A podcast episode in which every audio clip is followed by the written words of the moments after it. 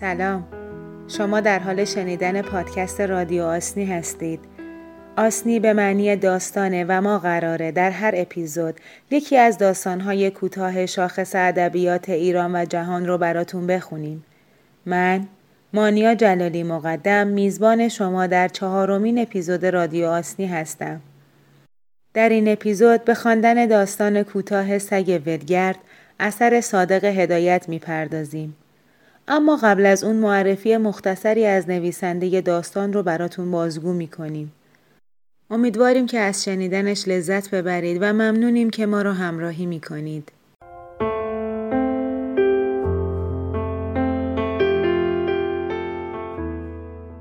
صادق هدایت نویسنده برجسته ایرانی در 28 بهمن ماه سال 1281 شمسی در تهران و در یک خانواده صاحب نام متولد شد. پدرش هدایت قلی خان هدایت ملقب به اعتزاد الملک از رجال دوران قاجار بود. هدایت از پیشگامان داستان نویسی نوین در ایران محسوب میشه و بسیاری از صاحب نظران رمان بوفکور اون رو مشهورترین و درخشانترین اثر ادبیات داستانی معاصر ایران می‌دونن. به گفته خود صادق هدایت اولین آشنایی اون با ادبیات جهان در مدرسه سن لویی یا مدرسه فرانسوی ها بود. صادق به کشیش اون مدرسه فارسی یاد می‌داد و در عوض کشیش هم اون رو با ادبیات جهان آشنا می کرد. دو سال پس از فارغ التحصیلی از مدرسه سن در سال 1305 با اولین گروه دانش آموزان اعزامی به خارج هدایت راهی بلژیک میشه و در رشته ریاضیات محض شروع به تحصیل می‌کنه. هدایت از وضع تحصیل و رشتش در بلژیک راضی نبوده و در صدد این بوده که خودش رو به فرانسه و در اونجا به پاریس که اون زمان مرکز تمدن غرب بود برسونه. و سرانجام هم موفق میشه در اسفند همون سال پس از تغییر رشته و دوندگی فراوون به پاریس منتقل بشه. دو سال پس از فارغ و تحصیلی یعنی در سال 1307 اقدام به خودکشی در رودخانه مارن فرانسه می‌کنه ولی سرنشینان یک قایق اونو نجات میدن و در همین دورانه که در پاریس با دختری به نام ترز دوست میشه. هدایت در مورد خودکشی خودش به برادرش محمود اینطوری می نویسه. یک دیوانگی کردم به خیر گذشت. در سال 1309 بدون اینکه تحصیلاتش رو به پایان برسونه به تهران برمیگرده و در بانک ملی مشغول به کار میشه ولی از وضع کارش هم راضی نبوده. در همون ساله که مجموعه داستان زنده به گور و نمایشنامه پروین دختر ساسان رو در تهران منتشر می‌کنه. هدایت در این سال با مسعود فرزاد، بزرگ علوی و مشتبا مینوی آشنا میشه و حلقه دوستی به نام گروه ربعه رو تشکیل میدن. سالهای 1310 تا 1314 برای هدایت دوران پرباری محسوب میشه و آثار تحقیقی و داستانی زیادی رو منتشر می‌کنه. در سال 1315 به همراه شین پرتو به هند میره و در آپارتمان اون اقامت می‌کنه. صادق در هند به یادگیری زبان پهلوی می‌پردازه و کارنامه اردشیر پاپکان رو از پهلوی به فارسی ترجمه می‌کنه. در مدت اقامت خودش در بمبئی بوفکور رو که در پاریس نوشته بود پس از اندکی تغییر با دست بر روی کاغذ استنسیل می نویسه و به صورت پلی‌کپی در پنجاه نسخه منتشرش می‌کنه و برای دوستان خودش از جمله برای مجتبی مینوی که در لندن بود و برای جمالزاده که اون زمان در ژنو بود نسخه ای میفرسته. هدایت بعد از سفر به هند به شدت در مضیقه مالی قرار می‌گیره و خرج زندگیش از سوی شین پرتو تقبل میشه. همین فقر و شکست از بیاعتنایی جامعه باعث میشه رو به تنزنویسی بیاره و همین تنز تلخ زخمای سینه اون رو بیشتر هویدا می‌کنه. صادق در سال 1316 از هند برمیگرده دوباره در بانک ملی مشغول به کار میشه اما یک سال بعد از بانک ملی استعفا میده و در وزارت فرهنگ استخدام میشه. بعد از پایان جنگ جهانی دوم یعنی بعد از سالهای 1320 تا 1324 انتقادهای اجتماعی صادق هدایت شدت می‌گیره. در این دوره بسیاری از دوستان هدایت از جمله علوی و عبدالحسین نوشین به حزب توده پیوسته بودند و در مجموع نشست و برخواست اون با توده ها بیشتر شده بود ولی علا رقم اصرار سردمداران حزب هرگز به حزب توده نپیوست. هدایت در 12 آذر 1329 با گرفتن گواهی پزشکی برای اخذ رویداد و فروختن کتابهاش به فرانسه میره. در طول اقامتش در فرانسه سفری به هامبورگ داشته و همچنین سعی کرده به لندن بره که موفق نشده. سرانجام در 19 فروردین سال 1330 تو آپارتمان اجاره تو پاریس با گاز خودکشی می‌کنه. هدایت نخستین نویسنده و ادیب ایرانی محسوب میشه که با خودکشی از دنیا رفته. اون چند روز قبل از خودکشی خیلی از داستانهای چاپ نشدهش رو از بین برد. طی سالیان گذشته بسیاری از آثار هدایت از جمله بوفکور علیرغم ممنوعیت انتشار بارها و بارها خونده شدند.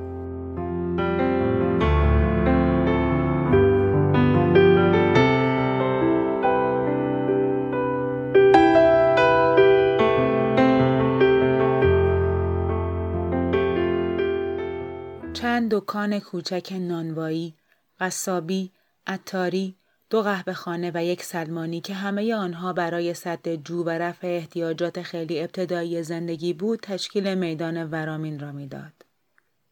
میدان و آدمهایش زیر خورشید قهار نیم سوخته، نیم بریان شده آرزوی اولین نسیم غروب و سایه شب را می کردند. آدمها، دکانها، درختها و جانوران از کار و جنبش افتاده بودند. هوای گرمی روی سر آنها سنگینی می کرد و گرد و غبار نرمی جلوی آسمان لاجوردی موج می‌زد که به واسطه آمد و شد اتومبیل ها پیوسته به غلظت آن می افسود. یک طرف میدان درخت چنار کهنی بود که میان تنش پوک ریخته بود. ولی با سماجت هرچه تمامتر شاخه های کج و کله نقرسی خود را گسترده بود و زیر سایه برگ های خاکالودش یک سکوی پهن بزرگ زده بودند که دو پسر بچه در آنجا به آواز رسا شیر برنج و تخمه کدو میفروختند. آب گلالود غلیزی از میان جوی جلوی قهوه خانه به زحمت خودش را میکشان و رد می‌شد. تنها بنایی که جلب نظر می کرد برج معروف ورامین بود که نصف تنه استوانهی ترک ترک آن با سر مخروطی پیدا بود. گنجشک هایی که لایه درز آجرهای ریخته آن لانه کرده بودند نیز از شدت گرما خاموش بودند و چرت می‌زدند. فقط صدای ناله سگی فاصله به فاصله سکوت را می شکست. این یک سگ اسکاتلندی بود که پوزه کاهدودی و به پاهایش خال سیاه داشت مثل اینکه در لجنزار دویده و به او شتک زده بود گوشهای بلبله دم براق موهای تابدار چرک داشت و دو چشم باهوش آدمی در پوزه پشمالود او می درخشید. در ته چشمهای او یک روح انسانی دیده می‌شد. در نیم شبی که زندگی او را فرا گرفته بود، یک چیز بی پایان در چشمهایش موج می‌زد و پیامی با خود داشت که نمی‌شد آن را دریافت. ولی پشت نینی چشم او گیر کرده بود. آن نه روشنایی و نه رنگ بود. یک چیز دیگر باور نکردنی مثل همان چیزی که در چشمان آهوی زخمی دیده می شود بود. نه تنها یک تشابه بین چشمای او و انسان وجود داشت بلکه یک نوع تصاوی دیده می‌شد. دو چشم میشی پر از درد و زجر و انتظار که فقط در پوزه یک سگ سرگردان ممکن است دیده شود. ولی به نظر می آمد نگاه های دردناک پر از التماس او را کسی نمی‌دید و نمی‌فهمید. جلوی دکان نانوایی پادو او را کتک می‌زد. جلوی قصابی شاگردش به او سنگ می پراند. اگر زیر سایه اتومبیل پناه می برد، لگد سنگین کفش میختار شوفر از او پذیرایی می کرد. و زمانی که همه از آزار به او خسته می شدن، بچه شیر برنج فروش لذت مخصوصی از شکنجه او می برد. در مقابل هر ناله‌ای که می‌کشید یک پاره سنگ به کمرش می‌خورد و صدای قهقهه بچه پشت ناله سنگ بلند می‌شد و می‌گفت بدمصب صاحب. مثل اینکه همه آنهای دیگر هم با او همدست بودند و به طور موزی و آبزیرکاه از او تشویق می‌کردند می‌زدند زیر خنده. همه محض رضای خدا او را می‌زدند. و به نظرشان خیلی طبیعی بود سگ نجسی را که مذهب نفرین کرده و هفتا جان دارد برای ثواب بچزانند. بالاخره پسر بچه شیر برنج فروش به قدری پاپه او شد که حیوان ناچار به کوچه ای که طرف برج می‌رفت فرار کرد. یعنی خودش را با شکم گرسنه به زحمت کشید و در راه آبی پناه برد. سر را روی دو دست خود گذاشت. زبانش را بیرون آورد. در حالت نیم خواب نیم بیداری به کیسدار سبزی که جلوش موج می‌زد تماشا می کرد. تنش خسته بود و اعصابش درد می کرد. در هوای نمناک راه آب آسایش مخصوصی سر تا پایش را فرا گرفت. بوهای مختلف سبزه های نیمه جان، یک لنگ کفش کهنه نم کشیده، بوی اشیاء مرده و جاندار در بینی او یادگارهای درهم و دوری را زنده کرد. هر دفعه که به سبززار دقت می کرد، میل غریزی او بیدار می شد و یادبودهای گذشته را در مغزش از سر نو جان می‌داد. ولی این دفعه به قدری این احساس قوی بود مثل اینکه صدایی بیخ گوشش او را وادار به جنبش و جست و خیز می کرد. میل مفرتی حس کرد که در این سبزه ها بدود و جست بزند. این حس موروسی او بود. چه همه اجداد او در اسکاتلند میان سبز آزادانه پرورش دیده بودند. اما تنش به قدری کوفته بود که اجازه کمترین حرکت را به او نمی‌داد. احساس دردناکی آمیخته با ضعف و ناتوانی به او دست داد. یک مشت احساسات فراموش شده، گم شده، همه به هیجان آمدند. پیشتر او قیود و احتیاجات گوناگون داشت. خودش را موظف می‌دانست که به صدای صاحبش حاضر شود که شخص بیگانه و یا سگ خارجی را از خانه صاحبش بتاراند که با بچه صاحبش بازی بکند با اشخاص دیده شناخته چه جور تا بکند با غریبه چه جور رفتار بکند. سر موقع غذا بخورد به موقع معین توقع نوازش داشته باشد. ولی حالا تمام این قیدها از گردنش برداشته شده بود. همه توجه او منحصر به این شده بود که با ترس و لرز از روی زبیل تک خوراکی به دست بیاورد و تمام روز را کتک بخورد و زوزه بکشد. این یگان وسیله دفاع او شده بود. سابق او با جرأت، بیباک، تمیز و سرزنده بود ولی حالا ترسو و تو سری خور شده بود. هر صدایی که میشنید و یا چیزی نزدیک او تکان می‌خورد به خودش میلرزید. حتی از صدای خودش وحشت می‌کرد. اصلا او به کسافت و زبیل خو گرفته بود. تنش میخارید. حوصله نداشت که کیکهایش را شکار بکند و یا خودش را بلیسد. او حس می کرد که جزو خاک روبه شده و یک چیزی در او مرده بود. خاموش شده بود. از وقتی که در این جهنم در افتاده بود، دو زمستان میگذشت که یک شکم سیر غذا نخورده بود. یک خواب راحت نکرده بود. شهوتش و احساساتش خفه شده بود. یک نفر پیدا نشده بود که دست نوازشی روی سر او بکشد. یک نفر توی چشمهای او نگاه نکرده بود. گرچه آدمهای اینجا ظاهرا شبیه صاحبش بودند ولی به نظر می آمد که احساسات و اخلاق و رفتار صاحبش با اینها زمین تا آسمان فرق داشت. مثل این بود که آدمهایی که سابق با آنها محشور بود به دنیای او نزدیکتر بودند. دردها و احساساتش را بهتر میفهمیدند و از او بیشتر حمایت می کردند. در میان بوهایی که به مشامش می رسید، بویی که بیش از همه او را گیج می کرد، بوی شیربرنج جلوی پسر بچه بود. این مایع سفید که آنقدر شبیه شیر مادرش بود و یادهای بچگی را در خاطرش مجسم می کرد. ناگهان یک حالت کرختی به او دست داد. به نظرش آمد وقتی بچه بود از پستان مادرش آن مایع گرم مغذی را میمکید و زبان نرم محکم او تنش را میلیسید و پاک می‌کرد. بوی تندی که در آغوش مادرش و در مجاورت برادرش استشمام می‌کرد. بوی تند و سنگین مادرش و شیر او در بینیش جان گرفت. همین که شیر مست می‌شد بدنش گرم و راحت می‌شد و گرمای سیالی در تمام رگ و پی او میدوید. سر سنگین از پستان مادرش جدا می‌شد و یک خواب عمیق که لرزه های مکیفی به طول بدنش حس می کرد دنبال آن می آمد. چه لذتی بیش از این ممکن بود که دستهایش را بی اختیار به پستانهای مادرش فشار می‌داد بدون زحمت و دوندگی شیر بیرون می آمد. تن کرکی برادرش، صدای مادرش، همه اینها پر از کیف و نوازش بود. لانه چوبی سابقش را به خاطر آورد. بازی هایی که در آن باغچه سبز با برادرش می کرد. گوش های بلبله او را گاز می گرفت. زمین می خوردند، بلند می شدند. می دویدند و بعد یک همبازی دیگر پیدا کرد که پسر صاحبش بود. در ته باغ دنبال او میدوید پارس می‌کرد لباسش را دندان می‌گرفت مخصوصا نوازش هایی که صاحبش از او می‌کرد قندهایی که از دست او خورده بود هیچ وقت فراموش نمی‌کرد ولی پسر صاحبش را بیشتر دوست داشت چون همبازیش بود و هیچ وقت او را نمی‌زد. بعدها یک مرتبه مادر و برادرش را گم کرد. فقط صاحبش و پسر او و زنش با یک نوکر پیر مانده بودند. بوی هر کدام از آنها را چقدر خوب تشخیص می‌داد و صدای پایشان را از دور می شناخت. وقت شام و نهار دور میز میگشت و خوراکها را بو می‌کشید و گاهی زن صاحبش با وجود مخالفت شوهر خود یک لغمه مهر و محبت برایش می گرفت. بعد نوکر پیر می آمد او را صدا می زد. پات؟ پات! و خوراکش را در ظرف مخصوصی که کنار لانه چوبی او بود می ریخت. مست شدن پات باعث بدبختی او شد. چون صاحبش نمیگذاشت که پات از خانه بیرون برود و به دنبال سگهای ماده بیفتد.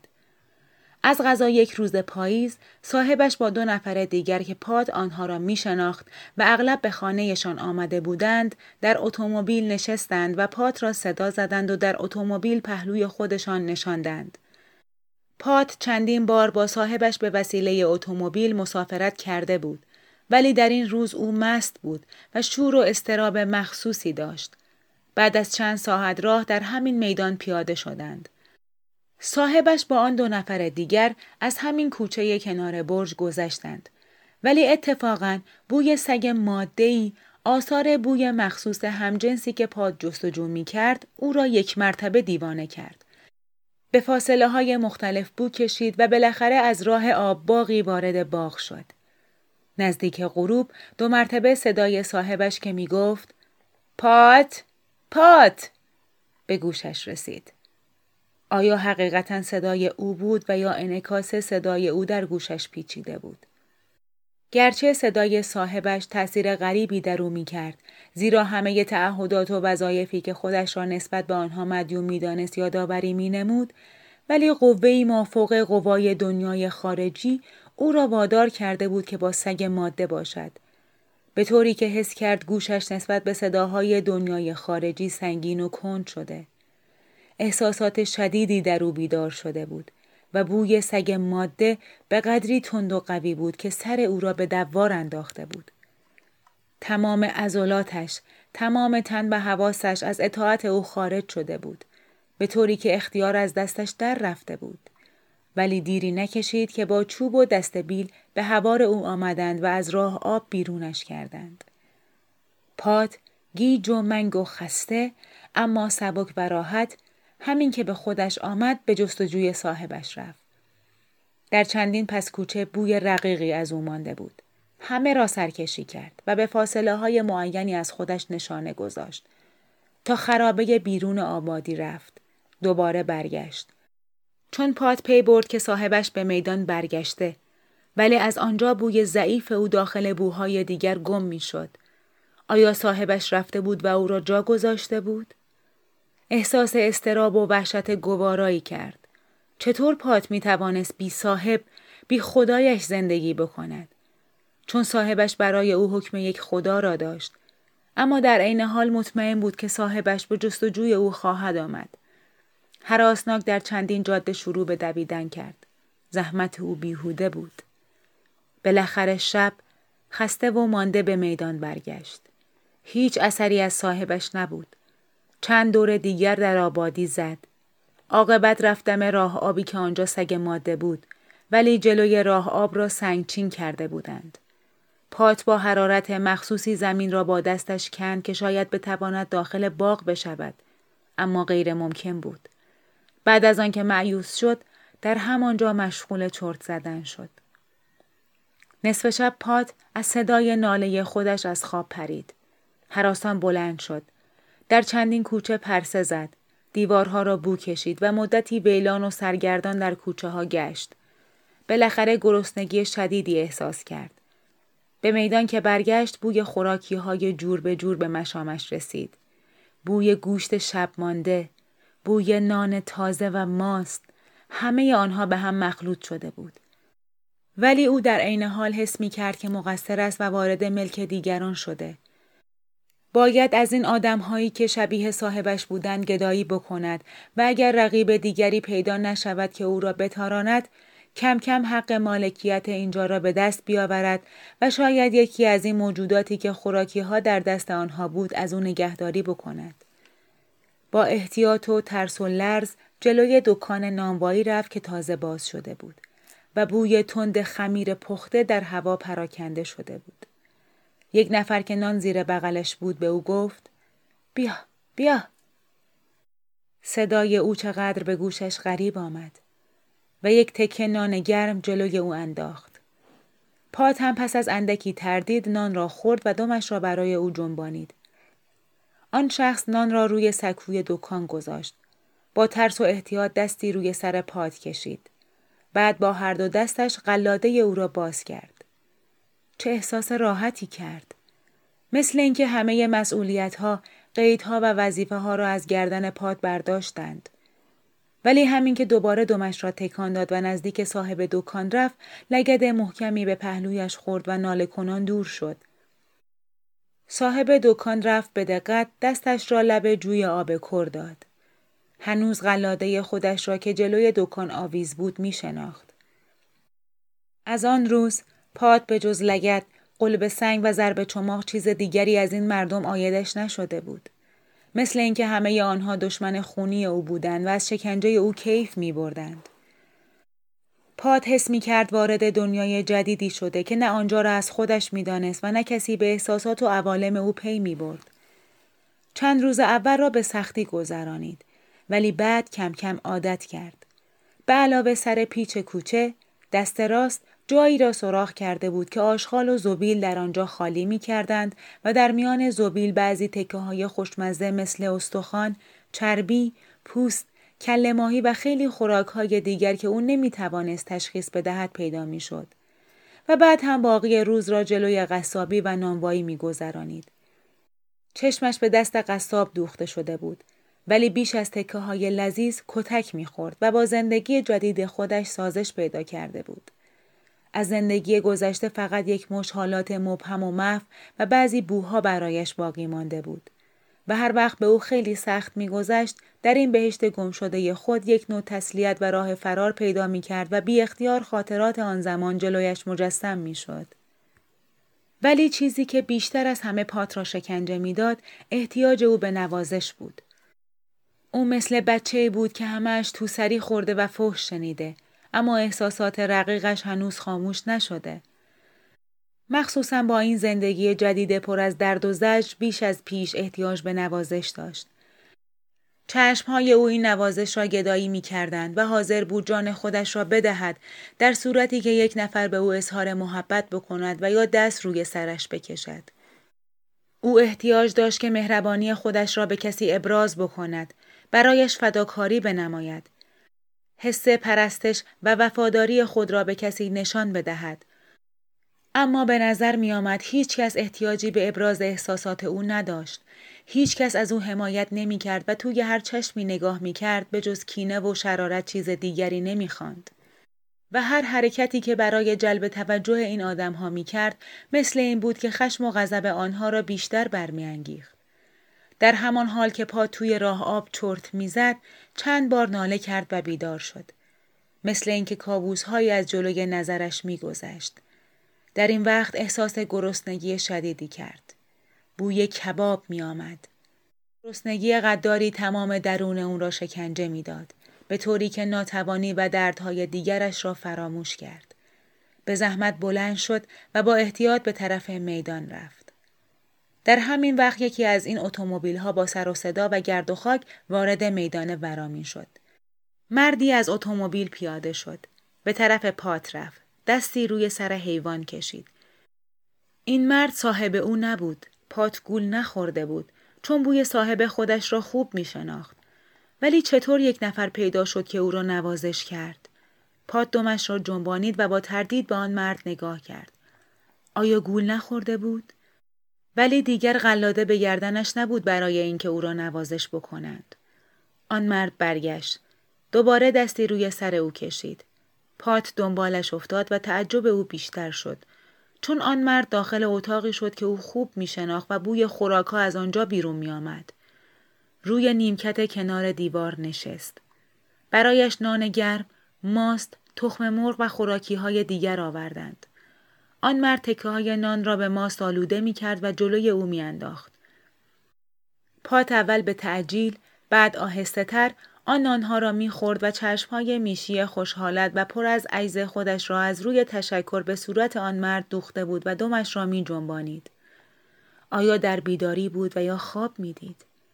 پات یک شکم غذا خورد بیان که این غذا با کتک قطع بشود.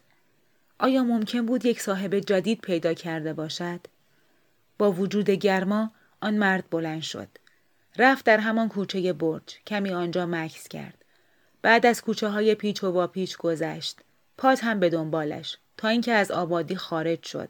رفت در همان خرابه ای که چند تا دیوار داشت و صاحبش هم تا آنجا رفته بود. شاید این آدم ها هم بوی ماده خودشان را جستجو می کردند. پات کنار سایه دیوار انتظار او را کشید. بعد از راه دیگر به میدان برگشتند. آن مرد باز هم دستی روی سر او کشید و بعد از گردش مختصری که دور میدان کرد رفت در یکی از این اتومبیل ها که پاد می شناخت نشست. پاد جرأت نمی کرد بالا برود. کنار اتومبیل نشسته بود. به او نگاه می کرد.